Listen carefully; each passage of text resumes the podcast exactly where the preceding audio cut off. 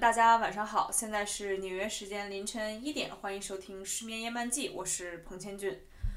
呃，在录这期节目的时候呢，我们家这个小小地下室里现在堆满了各种各样的纸袋儿、纸箱子，然后书也是铺了一地。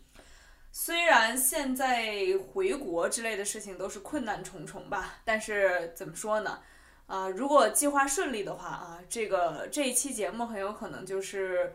我在纽约给大家录的最后一期节目了。下次见面可能就是北京时间凌晨一点，或者香港时间凌晨一点了。怎么说呢？这一次搬家让我还是颇有一些感触的，因为虽然我自己觉得啊，这个要把书都送给自己的朋友们，然后要把家具什么的用不着的枕头呀、用不着的被子都处理掉，然后还有一些瓷器、花瓶儿这些也要处理掉。虽然我觉得很麻烦，但是我的绝大多数朋友都说，就是你那个那点儿东西就不要抱怨了，他们都觉得我东西很少。这样说其实有道理的。我经常就是被朋友们误解成为是一个极简主义者啊，就是因为比如说之前可能在电台里提过啊，我我家是没有就是多余的吃饭用的桌子的啊，所以我平时是把地擦得特别干净，然后因为我也有洁癖。然后拿两个像那种蒲团儿一样的小垫子，然后平时我是在地上吃饭的。包括如果我有朋友来家里做客，我也会提前问他们说，有一个事情一定要确认好，就是你要是来我们家吃饭，我们就得坐在地上吃，你介不介意？虽然大家基本都是不介意的，但是每一次，比如说在社交媒体上或者在朋友圈里剖了我们吃饭照片，底下就经常有我的老师、有我的朋友评论说你是个极简主义者吗？你们家怎么什么都没有？然后说你是没有桌子吗？为什么你总是在地上吃饭？我觉得我还确实是有极简主义的倾向吧。我记得我小的时候，嗯，家里不是经常有那种小摆件儿嘛，尤其是我妈那个时候到处出差，然后出差旅游回来会给我带各种各样的纪念品。那个时候我还没有现在这么极简，现在的我基本上不用任何装饰品啊，但是那个时候我还喜欢这些小玩意儿。不过我在整理这些小玩意儿的时候，它们摆在这个柜子上，摆在书架上，或者摆在书柜里头，它们每一样都有自己的一个特定的角度啊。就比如说，如果你那是个娃娃的话，这个娃娃它这个脸转向某个方向是有固定的要求的。然后我还记得那个时候家里因为有打扫卫生的阿姨，每次她打扫完之后，就虽然她会把我的房间扫得很干净，虽然我房间平时就很干净，但是她打扫完肯定是更干净。但是我依旧记得每一次，如果我放学回家发现她今天打扫卫生，我一开门发现我所有东西的角度或者位置都变了，哪怕只有轻微的变化，我也会一瞬间突然觉得有点烦躁，然后我就只能压抑着这个烦躁去把每样东西调回他们原本的位置。就是我知道这个肯定在绝大多数人眼里是一个有点病态的行为，但是我我我觉得这种事儿也多半是天生的，因为那个时候我也才刚上小学。也没有理由认为我是从任何他人或者任何经历中变成这样的，就可能真的是天生生下来就是这样，并且我觉得这个事儿也不是遗传，因为我们家我外婆、我外公，包括我母亲，我觉得他们都是跟极简主义者的极大反面，觉得他们都是物欲很强，并且有一点点就是收藏癖的人，比如说我外婆。我外婆是个画家，她画就水墨画，然后这个写毛笔字。我会觉得有一些，比如说练习用的稿纸啊，练习时候写出来写废的东西，其实是没有保留的价值的，就它不是你最终的成果。但是我外婆就会把它们特别好的保留下来，全保留下来。然后包括不光是她自己的，也包括我小时候跟着她一起学，我五岁时候画的，六岁时候画，七岁时候画，她就觉得那些都是特别有意义的。所以她的房间里就常年堆了很高很高一摞的那种宣纸吧，有用过的有没用过的，就是最恐怖的是有的时候用过的和没用过的会混在一起，其实也也分不清。然后包括那个颜料，比如说可能上一盒还没有用完，但是他又觉得想买新的，就买了新的，于是新的和上一盒就一起在慢慢随着时间的变化在慢慢变干。然后最后有一天，可能你突然拿出来用的时候，发现你的盒子里面可能有同一个颜色有非常非常多管儿，然后只有一管是正常可以使用的。就这个场，这这个情况其实让我让放到我身上就会相对有一点烦躁。然后呢，我觉觉得其实我也不是说完全没有物欲，我觉得我还是经历了一个从从有到无的过程的。比如说，就说旅行纪念品这个事情，呃，我母亲之前有一次在我小学可能五六年级的时候吧，他跟他的朋友去巴厘岛度假。然后呢，他从巴厘岛回来的时候呢，就带了一大包他从巴厘岛买的旅游纪念品，就基本都是摆设，比如说有那种，呃，冰箱贴，然后有那种小娃娃，有那种木雕雕刻制品。然后他就说，你从里面选一两样，剩下的我拿去送人。然后我就依依旧记得我妈去上班了，然后那天留下我独自一个人面对那一大袋纪念品的时候，那种慌张，那种痛苦。之所以慌张，之所以痛苦，是因为我发现他们每一个都好可爱，我每一个都好想要，但是我又清楚知道我妈还要拿这个东西剩下的去送给别人，然后我就，但是因为你也不可能直接开口就说我真的都想留下，我觉得他们都好可爱，我觉得他们摆出来都会很漂亮。现在我还记得那些巴厘岛的纪念品，因为我已经离开我北京的那个房间很久了，但那个纪，但那堆东西现在应该都还在，我那个时候肯定还是留下了绝大部分的。装饰，然后那个我记得还被我妈吐槽了，说你怎么这些都想要？你觉得这些都好看是吗？然后就最后就都摆在我的房间里，所以那个时候房间显得还是花花绿绿、很拥挤的那种风格。后来逐渐的，我对旅游纪念品就变成一种就是拍照，我就觉得，因为我自己出来上大学了之后，先后在法国待了一年，在意大利待了一年，又在纽约待了两年。然后在法国、意大利的时候，我也会，我自己也去了德国，去了比利时，去了荷兰，去了各种各样欧洲的城市嘛。然后呢，当然会有很多纪念品，你特别的想要。甚至于在荷兰、荷兰的时候，我还记得他们当时卖那种郁金香的种子。就是我是一个完全不会种花的人，我甚至很讨厌盆栽，但是它那个种子包在一个漂亮的小纸袋子里，就是会很想要。啊，然后包括去日本的时候，日本就是他们那个零食嘛，日本是一个过度包装的国家，可能你知道这个零食吃起来就是普通的巧克力，那包装好漂亮，但是你又知道这个包装最终要是要是要被你扔掉的，你又不可能把所有的包装盒都留下来，对吧？然后那样东西东西又会在家里越积越多，于是我最开始采取的策略是就是拍照，就是给他们所有所有东西都拍照，这样的话我回去看看照片就挺好的。但是后来我发现。我在拍照这件事上也渐渐发展成了极简主义。我觉得这个事情的转折点来自于我有一次在意大利玩的时候，我那个单反相机在旅行的最后一天，当我就是拍了整整一个行程的时候，在最后一天那个单反相机出了点故障，就把我之前拍过的照片就全删了，就自动删除了吧。然后我就觉得自己就整个人崩溃，就是有一种仓鼠往自己的这个两边这个腮里面塞了好多好多的。花生瓜子儿，然后突然一夜之间发现那些花花生瓜子儿都没了，就那那种那种空虚感。于是后来我就可能在那件事情之后就感觉得就在反思嘛，就是其实我拍的那些照片，我最后也并没有回去看，就是我甚至都没有整理过。就是我知道我身边有一些做摄影的朋友会定期把他们单反相机啊或者手机里的照片全都按时间线什么的整理出来，整理成文件夹，然后编好。比如说这个是在法国拍的，这个在意大利拍的。然后我觉得我也没有这个习惯，而且说句实话，我也不是专业的玩摄影的，用的我把单反用的也跟傻瓜相机没有什么区别，我好像也在这个上面也没有什么艺术价值，我拍的照片，所以我后来就发现，其实我也并不喜欢收藏照片，就像我其实也并不想买很多旅游纪念品一样，于是我就连拍照都不拍了。我现在对于所有我在纪念品店里看到的东西，都停留在我觉得我看看就好了，就是我看到就已经很满足了。然后我觉得，虽然人们可能会说说啊，那你这个记忆保留不下来，以后不会再想起来，但是我反倒是觉得，就是作为一个还没有得老年痴呆的人，如果有一样东西会有一个。在这个地方的某些经历，我很轻易的就忘掉了，那是不是也侧面的说明，其实它对于我也没有那么深的价值，而反而是那些你后来别人提起来，你一下就能联想到的，本身这种联想就证明了它作为收藏的价值呢？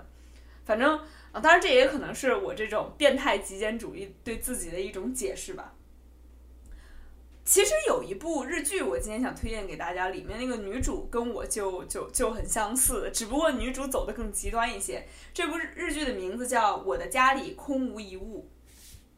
我的家里空无一物这个日剧的题目绝对不是说着玩玩的，这就是女主他们家的真实写照。就是她女主有一个大房子，然后那个房子客厅比我现在住的房间要宽敞的多得多得多，有两面大窗，但是里面几乎什么都没有。他就是一个不停的在扔东西，用他自己的话说就是扔东西的变态，扔东西的狂魔。而他之所以会变成这样，也正是因为他在成长的过程中，他的母亲和祖母都是有囤积癖的人。当然，他的母亲和他的祖母也比我的家人要极端的多得多得多，在囤积这件事上，就他把自己曾经住过那个房子称为垃圾屋。你们想象一下，就没有下脚的地儿，什么东西都要留着。他的外祖母甚至于你吃那种超市里买回来塑料盒那种布丁，她都要把那个布丁的盒留下来，说是以后喂鸟用。但是她外婆从来也没有用那个东西喂过鸟。就是这个剧讲的就是这个女主和她的。啊，老公和他的母亲和他的外婆，就是一个有扔东西的癖好的人和一群喜欢囤积东西的人，他们住在一起会发生的种种摩擦也好，然后种种他们是如何在这种生活里找的一个平衡的这个过程。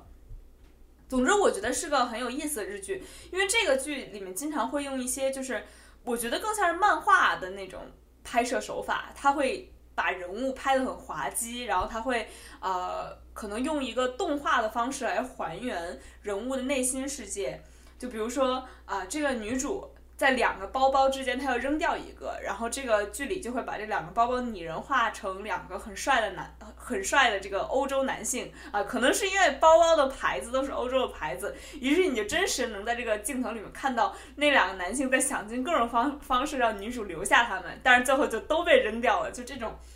我觉得就可以说是用用有一点嘲讽的方式在调侃女主的这种生活态度，然后里面也经常会每一集吧都会给出一两个整理家的建议，有几个建议我看到之后真的是觉得心领神会，就是我会觉得虽然我自己没有归纳总结过我收拾屋子的方式，但是看到那个建议我会觉得这个确实是我在做的，就比如说里面提到就是不要把东西放在手边，比如说。可能电视机遥控器，你觉得你经常用，所以你就干脆把它摆在台茶几的那个台面上。但这样的话，你会觉得杯子你也常用，你最后就会把所有东西都摆在茶几上。而正确的做法应该是，你给他们每样东西找一个固定的位置。比如说这个电视机遥控器就应该放在电视机的下面，那你就每次在用完之后就把它还回到电视机的下面，每次再找的时候再回到电视机底下去拿。这样的话。有两个好处，一个是家里会变得很整洁，第二个就是也可以每天给你的微信步数，即使你天天在宅在家里，你的那个运动步数也很高，呃，这个我是特别有体会啊。不过我觉得我这种极简主义倾向的这种癖好，其实也不仅仅是一个审美层面的吧，可能也有很多现实层面的原因。就比如说，呃，我经常跟我同学形容，说我自从上了大学以来。我搬家的感觉都不像是搬家，每一次都特别像卷包逃走，就是连夜打包，连夜就是扛着火车我就逃走。因为我我大学读大学辗转了三个国家，然后在这三个国家里面，然后每一次几乎我从来没有体验过那种，比如说。啊，你假期啊要回家的时候，你把东西都放在你现在在美国或者在法国那个房子里，然后你锁上房门，你回到北京，然后你下次再回来，再用钥匙打开你在法国的房门。回到你的生活里，我从来没有体验过。我上大学所有的时候，只要搬走，就是要把所有的行李、把房子清空，然后下面再一次的时候就不会回来了，我就已经在另外一个国家了。我再从北京出发的时候，去的就是美国，而不是法国了。所以真的就感觉自己连夜卷包逃跑，有一种颠沛流离啊，居无定所，这个无根浮萍的感觉。所以这样的话，就是。再加上行李吧，航空公司规定有两个大的箱子，可能每个二十三千克，超过这个数值就一定要就是加钱。那这样的话，每年光花在运输费上就是有很大一笔钱。然后你又有一些不得不带的东西，就比如说你的笔记本啊，然后你的呃，尤其是寄过的笔记本嘛，然后你的衣服，然后你的必须的生活用品吧。除了这些以外。于是你就开始渐渐的抛弃其他所有看上去你生活或者说你生存不需要的东西。我最开始是一个非常爱买杯子的人，就瓷杯子。但是渐渐的我发现，喝水的杯子它特别沉，而且特别容易碎，我不可能走到哪儿都带到哪儿。于是我现在就只有一个喝水的杯子是一直带在身边的，其他的就是随便将就一下喽。然后反正下次再过一年半载，我就要走了，我就要卷包跑了，这些东西又要扔掉。嗯，所以我现在甚至就是在找房的时候都会找那种带家具的，啊，就是都会希望这个房子。比如说有自己的桌子，有自己的这个，甚至我现在这个台湾房东是把碗和筷子都给我准备好了，我觉得这样就很好，因为我怎么走，我就跟住里住就跟住酒店一样嘛，我怎么来呀，到时候我还怎么走。这样的话，其实生活过得有好多人会觉得你这样生活会过得没有什么情趣。嗯，其实想想确实有一点，所以呢，我依旧保持着买实体书的习惯。因为我觉得实体书是我即使看完不带走，作为二手的，我再把它卖回去，又可又可以让别的很多别的人读到，或者是我可以送给我的朋友们。就是我把我自己睡过的被子送给我的朋友，这显然是一个非常恶心的行为。但是我看过的书送给我的朋友们，就是就就还蛮好理解的。所以我觉得可能买实体书，然后把那些书在家里摆成一排，已经是我现在在呃房屋居住上为数不多的这个小情趣了。这不是马上要离开纽约了吗？我就想起我第一天到纽约的时候，真的是第一天，就是我上午八点钟，可能飞机刚到纽约纽瓦克机场，然后来到啊我住的那个地方，然后我有一个跟我房子就是公寓定在同一栋楼的，而且之前在意大利认识的朋友，一个上海的男生，他也是那天飞机到，他下午就发微信问我说要不要一起去。家具店买东西给房子装修，然后我当时听到“装修”这个词，我就觉得还挺有趣的，因为之前在意大利的时候，我不是跟一家意大利人一起住嘛，嗯，然后他们是一家子艺术家，所以进到屋子里的时候，就感觉像进了我外婆那个屋子，就是就各种各样的画挂在墙上，各种各样的花瓶飞在天上，就这儿有一个青蛙，那儿有一个蟾蜍，然后那儿那儿有一个可能小狗的摆件，所以就是。住在别人家，肯定那些东西都是陈设好的，是你要去融入别人帮你装好的这个环境。而当你第一次拥有一个自己的空间的时候，你去如何装它，它就更多可能体验的是体现的是你自己作为屋主的品味吧。我觉得甚至可以说，就是选家具、选房间的摆饰，然后那个选自给自己的房间装修，是一件。体现你理想生活、投射你理想生活的方式，它是一个，就是通过你是你的这个小房间，它能窥视到这个主人心目中理想的生活是什么样的。当然，我并不是说我理想的生活就是随时可以卷包逃走，而是可能只是说东西越少，我觉得我我呼吸起来越轻松，可能就是有东西在手边。以后你离开这个地方的时候，需要处理这些东西，对我来说是一种无形的压力吧。我一个发小之前就已经就跟我说过，说他跟他之前那个女朋友约会的项目是俩人一块儿去逛宜家，就这个约会项目曾经遭到我强烈抨击和不理解啊！就是我当时就说，这个为什么两个高中生要一起去逛宜家？你们离结婚还很遥远，又不是说你们急着装新房。为什么就是不逛街，不不去喝奶茶，不去看电影，不去吃饭，逛宜家？宜家的肉丸子就那么好吃吗？我当时就问。现在我就有点理解，嗯，就是觉得可能你跟他逛宜家，然后可能本身第一家具看着就是赏心悦目的，虽然不买；第二呢，就是宜家有好多毛绒玩具；第三就是你们可以在彼此身上。窥视到对方想要那种生活，并以此来跟自己的理想生活做比较。与之相对的是我的日语老师，我在纽约的这个日语老师，一个女孩，她就跟我说，她觉得她绝对不会跟自己男朋友一块儿去逛家具店，因为如果你不靠近家具店这种地方，你会觉得好像结婚成家跟这个人正式步入一个长期稳定的关系还是很遥远的事儿。但是你一旦进到家具店，你就发现这些事情非常的有实感，然后这种实感对她也是一种压力，而且她非常害怕发现自己跟男朋友对于家具品味完全不一样，然后她害怕这象征着他们对生活的品味也完全不一样啊。当然这这个其实也是佐证了我刚刚说的，啊，这个家具的摆设投射你的人生理想的这种这种理论吧。最近我之前经常给大家推荐的一个日本 NHK 电视台做的纪录片叫《计时七十二小时》，最近它里边就有一个呃新出的节目，节目的名字叫《直销家具店：我改变生活的契机》，里面就是。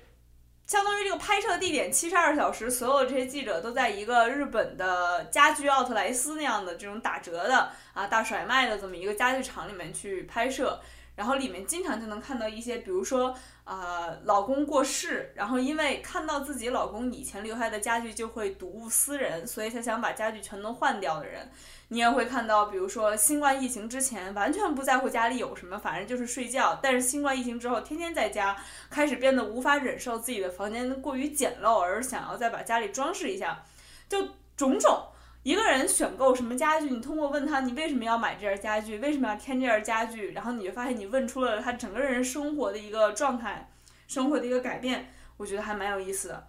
由此呢，我又想到了一个大家可以在比如说新认识一个朋友。嗯，大家聚会第一次玩那种可能又像真心话大冒险这样的游戏的时候，可以问的问题，就是你在逛宜家的时候，你会觉得你逛哪一层是最让你开心、最让你满足的？我真的觉得这个问题可以，也可以投射出人的喜好。就比如说，可能有人会觉得我爱逛卖窗帘、卖布制品、卖织纺织用品那一层，可能有人喜欢逛。啊，卖椅子那一层也有可能有人就是特别爱逛那种样板间儿，就是宜家不是有那种把床啊、柜子啊都给你搭配好了，然后然后造成一个小空间让你进去体验的那种地方吗？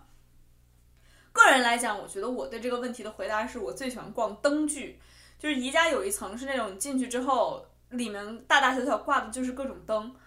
我真的是一个很喜欢挑灯买灯的人。我我我妈现在在这个我北京的一个房子的灯具，基本就都是我们俩去宜家的时候我我来挑的。就是我很喜欢挑灯，我很喜欢那种呃，可能一比如说一个一个纸灯，然后你点点亮之后，它那个火光从里面映出来，这个感觉，我觉得，比如说如果我以后有一个很大的客厅，然后。客厅里我什么都不放，然后就是木地板，然后我会愿意在里面摆一盏很大的灯，然后这个灯不仅有照明的作用，你因为没有其他的东西，你的整个客厅就像一个搭建好的影子剧场一样，只有这个灯的影子是你这个客厅里的陈设的摆设，这个灯本身和它的影子本身成了你墙上最重要的装饰。我这个我就特别喜欢这种感觉，所以我真的特别爱爱逛灯具。说起宜家，我还记得可能。小学的时候吧，发生过一件我到现在印象还蛮深刻的事儿，就是，呃，我妈是一个不喜欢毛绒玩具的人。宜家不是经常有卖那种就是小动物的毛绒玩具嘛，然后经常网上有的时候还时不时会把某其中的某一个给炒得特别火。我记得可能是还是我小学的时候，我们一起去逛宜家，我妈看上其中一个毛绒玩具是三只一串儿啊手拉手连在一起的老鼠。我还记得中间那只是白的，然后两边有一只灰色的和一只棕色的。我妈就看上那一串老鼠，拿起来跟我说：“说这个像不像我和你的两个舅舅？就我妈有两个弟弟。”她就跟我说：“我觉得这三只老鼠就像我们仨，我想把这个买回去摆在卧室里。”听到这话，其实我当时就还蛮震惊的，甚至于到今天我都还蛮震惊的。就是第一，就是我妈很少展现出对毛绒玩具的偏好；第二，就是。嗯，严格来讲，我个人觉得我们家不算是那种，呃，在居住这件这件事儿，在居住这个层面上非常亲密的人。我妈曾经抱怨说，我们家买房子必须买大的，因为我、我外公、我外婆和我妈，我们这四个人中，任何两个人都不能忍受跟另外一个人待在同一间屋子里。就每个人都需要有自己的房间，甚至包括有时候外出旅游，比如外公外婆住一个屋住两天，就发现他们俩会拌嘴。我跟我妈就睡在一张床上睡一两天之后，我们俩都彼此非常的烦躁，然后，所以就是可能有点不太能接受自己的生活空间里居然还有另外一个人在走来走去，在在存在，这个事情给我们压力很大。所以当时我妈，当我妈发出这种，因为这三只老鼠很像我跟你的两个舅舅，所以我非常想把它带回家这种，显得有点过于有亲情味儿的这个感叹的时候，我当时还着实吃了一惊。我自己本人其实也有点这个倾向。我刚刚说了，我我就算要克制自己的物欲，克制的也是我买杯子的欲望，买灯具的欲欲望。就是我觉得我的这个爱好的这个偏好还是蛮冷感的啊，因为灯是看上去冷冷的东西，然后杯子也是瓷器嘛，摸起来是冰冰的东西。我不太喜欢毛绒玩具，或者说我觉得。如果我开始喜有一个时期，如果我开始喜欢毛绒玩具了，那一定说明我这段时间的精神状态很不稳定，或者说状态很脆弱，需要从毛绒玩具里寻找一点慰藉。这个特别典型的一段时间，我觉得就是依旧是要回到我的整个小学时代。我觉得我整个小学时代，因为那个时候年纪小，其实你不会反思自己的心理是一个什么状况。但现在想起来，我觉得我是都是在极度的不安当中度过的。然后那段时间，我的床上就有一大堆的毛绒玩具，啊，我印象里有只小狗，然后有一只小熊，然后有一连串的更小一号的狗，那那可能那一连串可能有三四个，那三四个应该是一组，就是一个组合。我还记得当时，因为我妈出差，有的时候要带着我，啊，我就跟她一起去外外面出差。每一次收拾行李的时候，我妈就都要抱怨说：“你要把这些东西都带上吗？”他因为我会拿一个很大的布，就像就像可能就像我们现在想说叫那叫包袱皮儿。你看一下那个动画里，有人拿包袱皮儿，然后再找一树棍儿，把那包袱皮儿在树棍上那么一系，系成一个大馒头一样的东西。就每次我都会拿一个包袱皮儿，把我所有这毛绒玩具一起就给系上，之后塞进我那个箱子里。我妈说又不是，我妈说这又不是不回来了，你这个晚上要抱毛绒玩具，你抱得了这么多吗？你抱一个不就行了？为什么都带上呢？但是我就不，我坚持，我就一定要带上，就是少一个，我晚上就极没有安全感。所以那个时那个时候，我觉得我就应就是应该应该是真的折射了我内心极度的不安，需要在毛绒玩具的这个包围下才能够睡着觉的这么一个状态。我还记得，就我刚刚提到那一连串小狗，那连串小狗应该是出自一个台湾画师的呃系列画作，叫茶犬。就是每只小狗是一种茶，有乌龙茶，有红茶，有花茶。我还记得应该是绿茶的那只狗是一只绿色的小狗，可能是我跟我母亲在上海的时候，在某一个酒店里早上走的时候，绿茶那只狗怎么都找不到了，就床上床下各种地方我都翻了。然后最后虽然就是哭的稀里哗啦，但是还是忍痛离开了那个酒店。于是我的那一组小狗里到现在就没有绿茶那一只。那段时间也经常惦记，到现在我就是提到毛绒玩具这个事儿，我都会想起哦，我当时曾经丢了一只绿茶的小狗，绿色的小狗。嗯，我这两年已经不怎么玩毛绒玩具了，就是虽然在欧洲的时候有很多那种高级的手工做毛绒玩具的店，然后我进去时会忍不住想要，比如说摸一摸呀，然后想要想要揉一揉啊，但是也没有也没有购买。直到我最近可能在上一个电台里不是也提到了嘛，因为自己想养一只小狐狸，所以不能成型，就买了一只小狐狸的嗯玩毛绒玩具。我最近就天天抱着它睡觉，然后我就跟人说，可能这也折射出我最近其实也挺脆弱的，因为面临着毕业嘛，然后要去香港，要改变生活环境，然后又很多很多的事情，包括新冠，然后包括因为。毕业就是你一个人生的阶段这儿结束了，你就会开始反思你过去所过的这种生活，然后这种生活就会激起你的一种不安。于是我就又开始抱着毛绒玩具睡觉了。然后我的感叹就是，我怎么越活越回去了？怎么怎么这个小学毕业了这么多年，我突然间又捡回了以前的习惯，又突然间又觉得没有安全感了。我最近也在想。就是我到底想要的房间，我理想中的房间，我理想中的房子，我理想中的生活到底是什么样的？嗯，我一直觉得我还是那种，就是有点像有日本的有个比喻叫五脚鸟，就是这个鸟不能停下，它要一直飞，因为它没有脚。我一直觉得我有点类似这样的，就是虽然我是在北京长大的，但是我其实对北京没有非常强烈的归属感。然后呢，包括现在上了大学，然后也是辗转了好多地方，然后见了好多人，甚至包括你就说交朋友啊，可能高中的朋友我到现在还还保持着，大学可能除了那么一两个朋友以外，其他人就是你在意大利交的朋友，他们可能就永远的留在意大利了，然后你可能要赶赴你人生的下一站，然后你到了法国之后，你人生下一站又有纽约，而他们就要留在法国，就是人际关系也好啊，生活状态也好，就是在不断的改变吧。我就在我我就在想，如果我去了香港，我在香港找的那个房子，我会希望它有什么样的特点呢？然后我就很震惊，因为我想到第一点是我想要一个先进一点的冰箱。为什么会提到冰箱这个事儿？就是因为我现在在纽约这个小地下室，虽然地下室这个事情一直被诸多人询问，哎呀，没有关系的嘛，没有关系的嘛。但是其实我最介意的还真的不是它的位置，而是我这个屋子里吧，我房东买的这个冰箱显然有点年头了，它真的很吵，声音爆炸大，就是。可能平时家里有人的话就感觉不到，但是我自己看个书啊，或者是做个饭啊，你有时候就能听到它你在旁边嗡嗡嗡嗡嗡嗡嗡的响，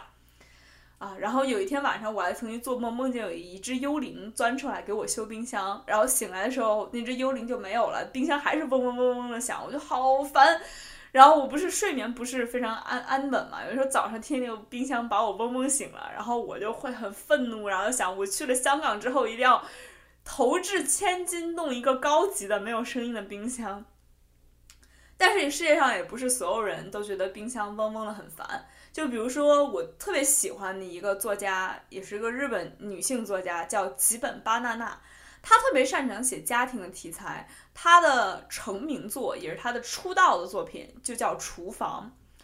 《厨房》这本短篇小说讲的就是女主在失去了几乎所有的家人，就是父母双亡，然后养父母相继过世之后，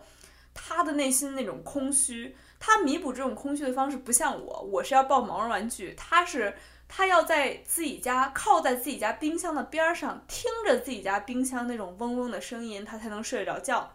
所以他就晚上不不不躺到床上，他就每天坐在冰箱边上，靠着他的冰箱睡觉。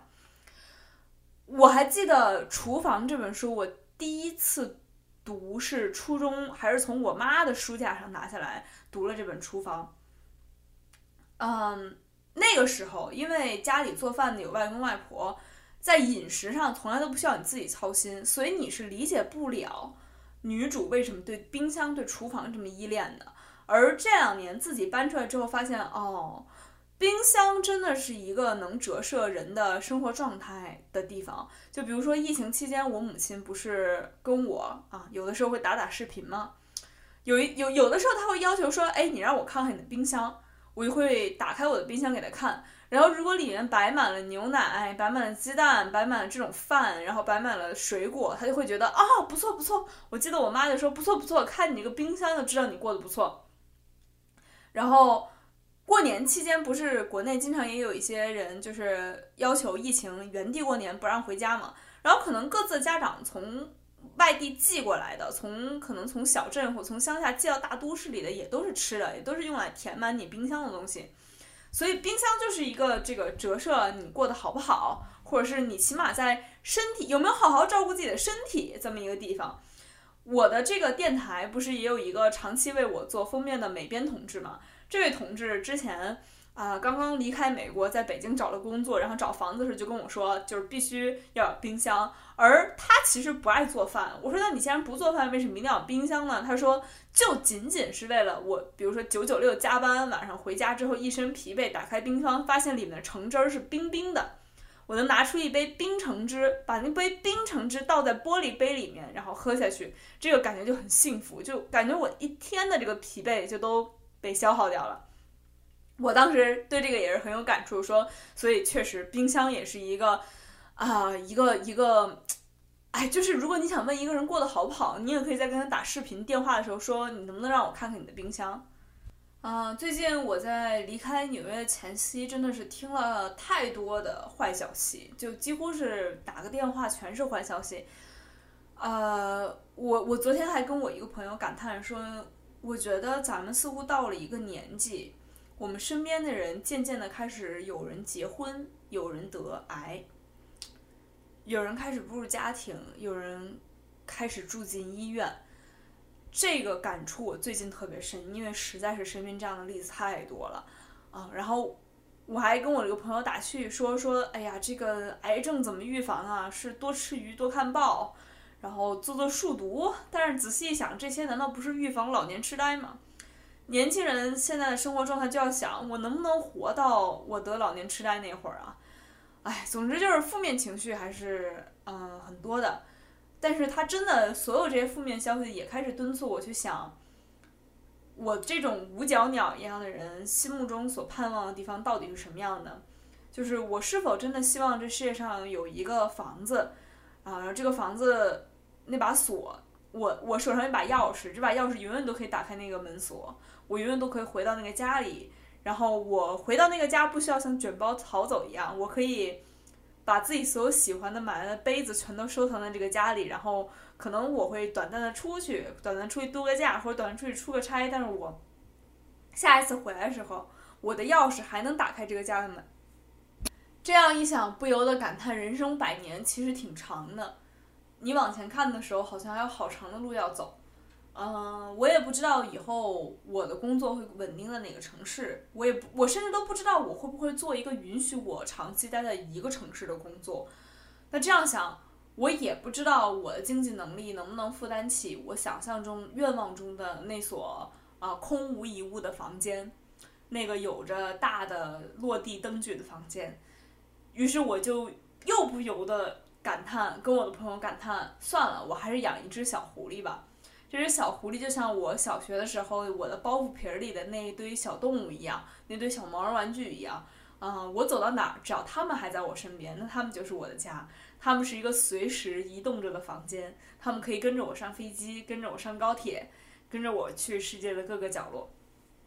那么，以上就是今晚的失眠夜漫记啊，感谢大家的收听啊。最近可能由于有我自己在物理上有一些移动的需求啊，我我又要开始卷包逃走了，所以可能下一期节目更新之前会会会有一段空白期吧啊，希希望大家呃可以耐心等我回来。也希望我的听众朋友们在这个期间可以多回去听一听我以前的节目啊，我的历史节目。希望大家还是要对我这个可怜的小主播不离不弃！感谢大家的收听。那么以上就是今晚的失眠夜漫记，祝大家晚安。